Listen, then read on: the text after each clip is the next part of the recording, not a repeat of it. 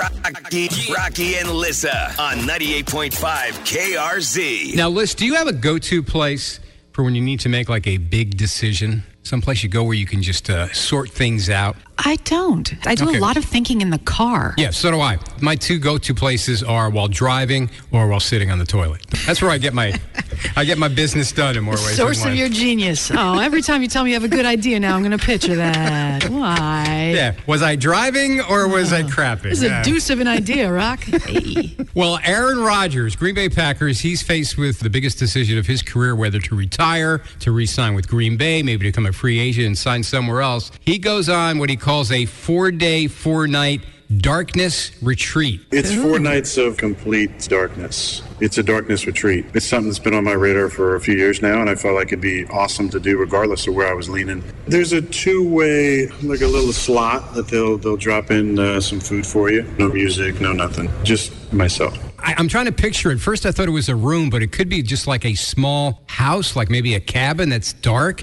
Sounds like the- solitary confinement. yeah, four days. Yeah. I would go nuts after four hours. Yeah, and can you make a clear decision after all that deprivation for four days? Wouldn't you? No. Wouldn't you make a lousy decision? I would turn into Sloth from Goonies. That's how they kept him. Hey, I just made a decision. Get me out of here!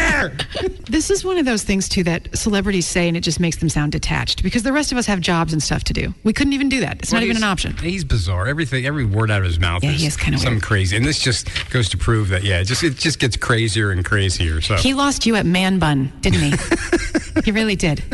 This episode is brought to you by Progressive Insurance. Whether you love true crime or comedy, celebrity interviews or news, you call the shots on what's in your podcast queue. And guess what? Now you can call them on your auto insurance too with the Name Your Price tool from Progressive.